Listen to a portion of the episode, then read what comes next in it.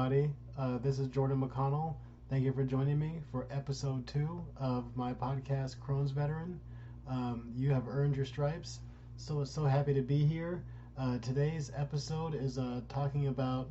um, smoking, tobacco, and uh, and its effect uh, with Crohn's disease. And so this is a topic that's near and dear to me. I um, I am in uh, week three of quitting smoking tobacco, and um, I'm, I'm, about one week out from uh, quitting altogether. And so this uh, this show is actually an exercise to help me to help me uh, stay stay quit, and um, and kind of speak on some of the issues with Crohn's disease, uh, being African American, and and also in and just some facts and some ho- hopefully some, some valuable information that you, you know you guys can can take home with you here.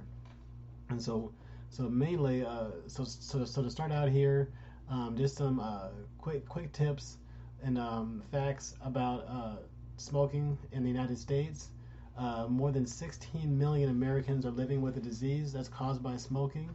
Um, and for every person who dies because of smoking, at least 30 people live with a serious smoking related illness. And, uh, and before I go any further, I'm getting all this information uh, from the CDC uh, website, uh, cdc.gov, and I will put that in the uh, notes of the podcast as well, and, and, and also any other uh, resources that I speak on will be uh,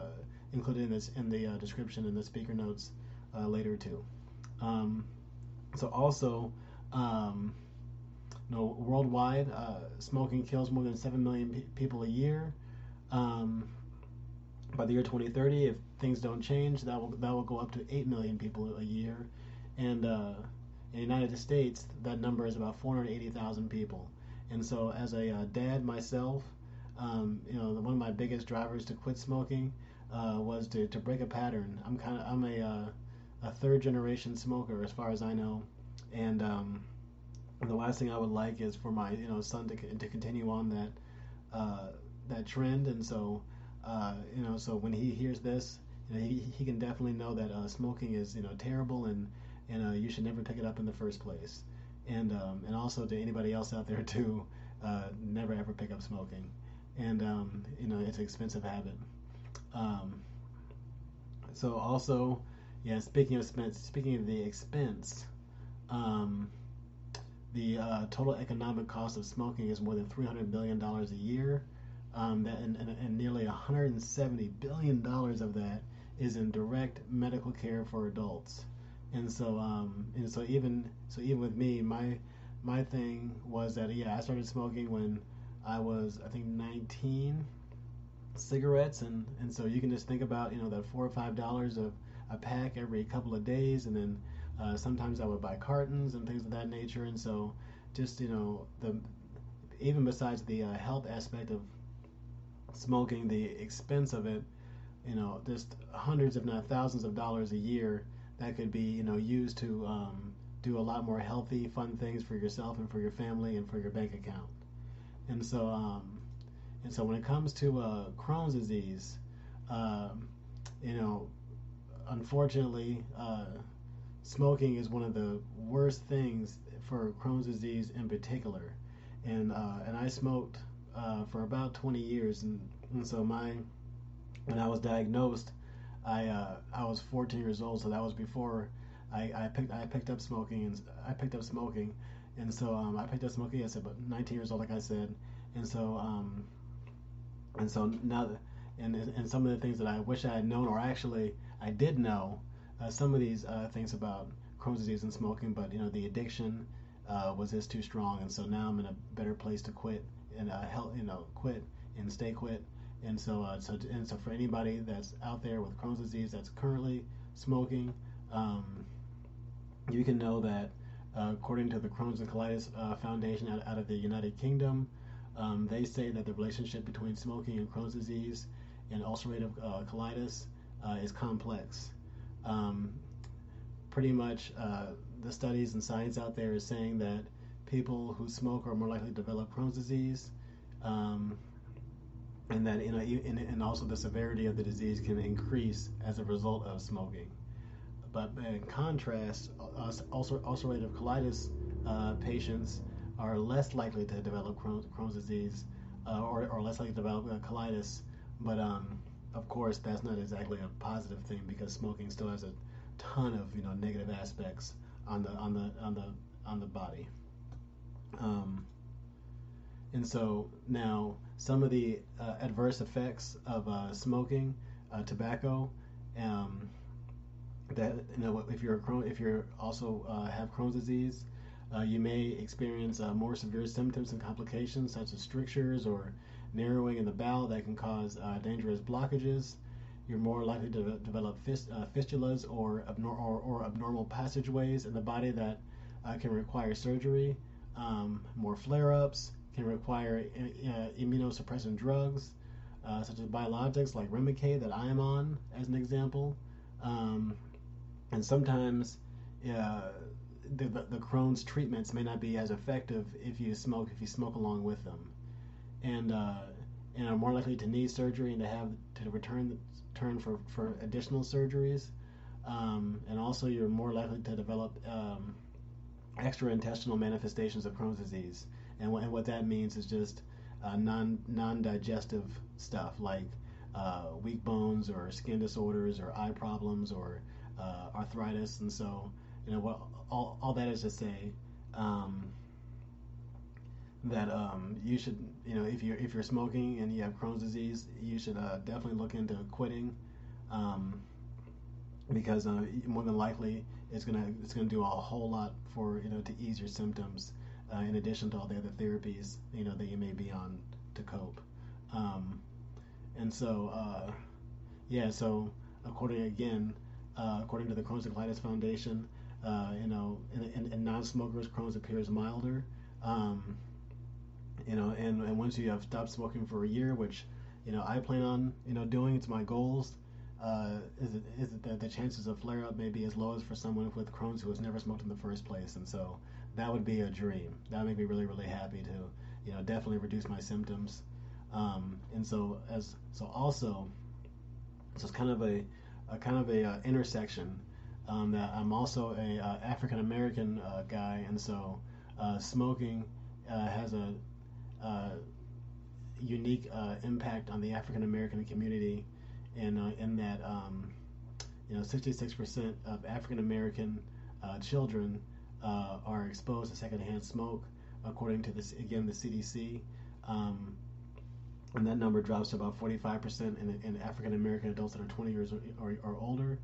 And, uh, and as a uh, ethnic group, African American non smokers, people who do not smoke, generally have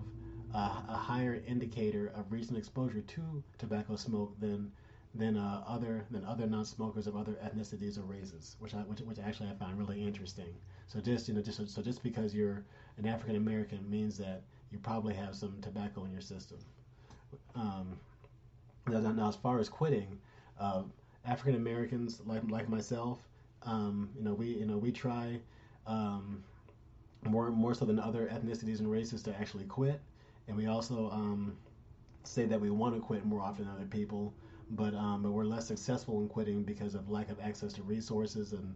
um, you know and you know and some other institutional problems that uh, that prevent lack of access to proper counseling and medication and uh, other solutions. And so, um, and not only that, uh,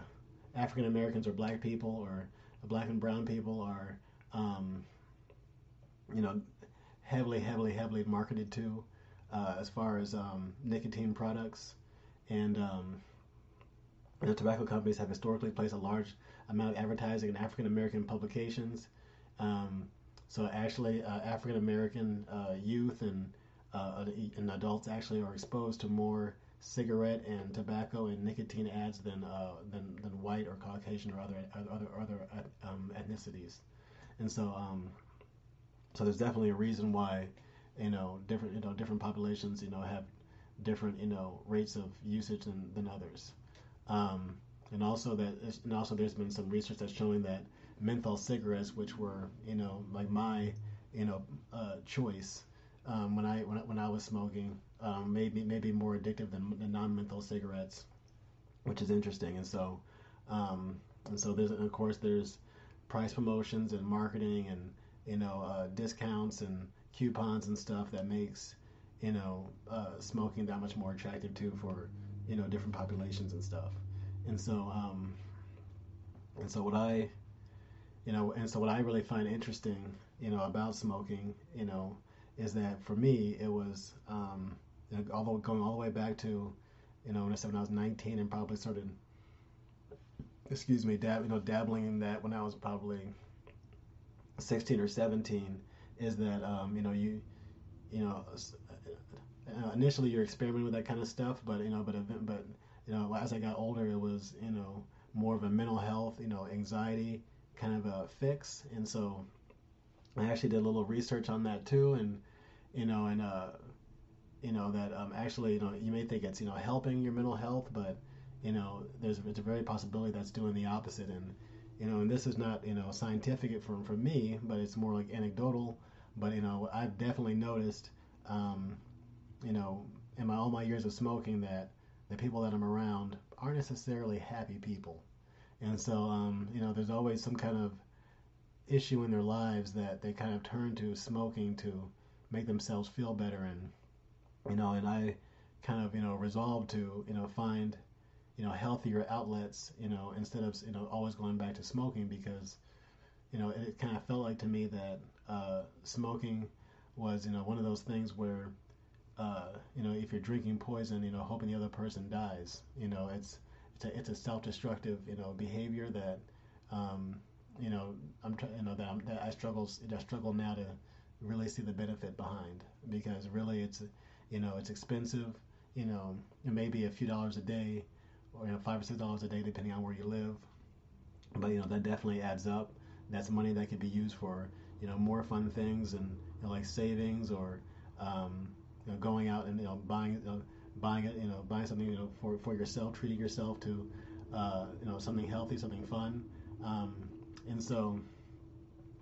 and so uh, yeah, yeah so as far as you know smoking and stress um, you know the idea that you know people smoke cigarettes to help ease the signs and symptoms of stress you know is, is, is known as you know self-medication and self-medication you know, comes in a variety of forms um, you know but you know for, for the purposes of this you know show you know you know we're just talking about you know tobacco but people do you know alcohol or caffeine or um, sugar or um, harder drugs or you know, there's a lot of lot of ways people self-medicate to, you know, just to try to you know ease the, ease the, ease the symptoms of you know whatever they're whatever they're going through, and that may just be from a you know a lack of access to care, and so um, and so you know and as, and as far as anxiety goes, which is you know something that I used to use you know tobacco for, um, you know the feeling of you know relaxation or the reduction in stress and anxiety from uh, smoking is you know fleeting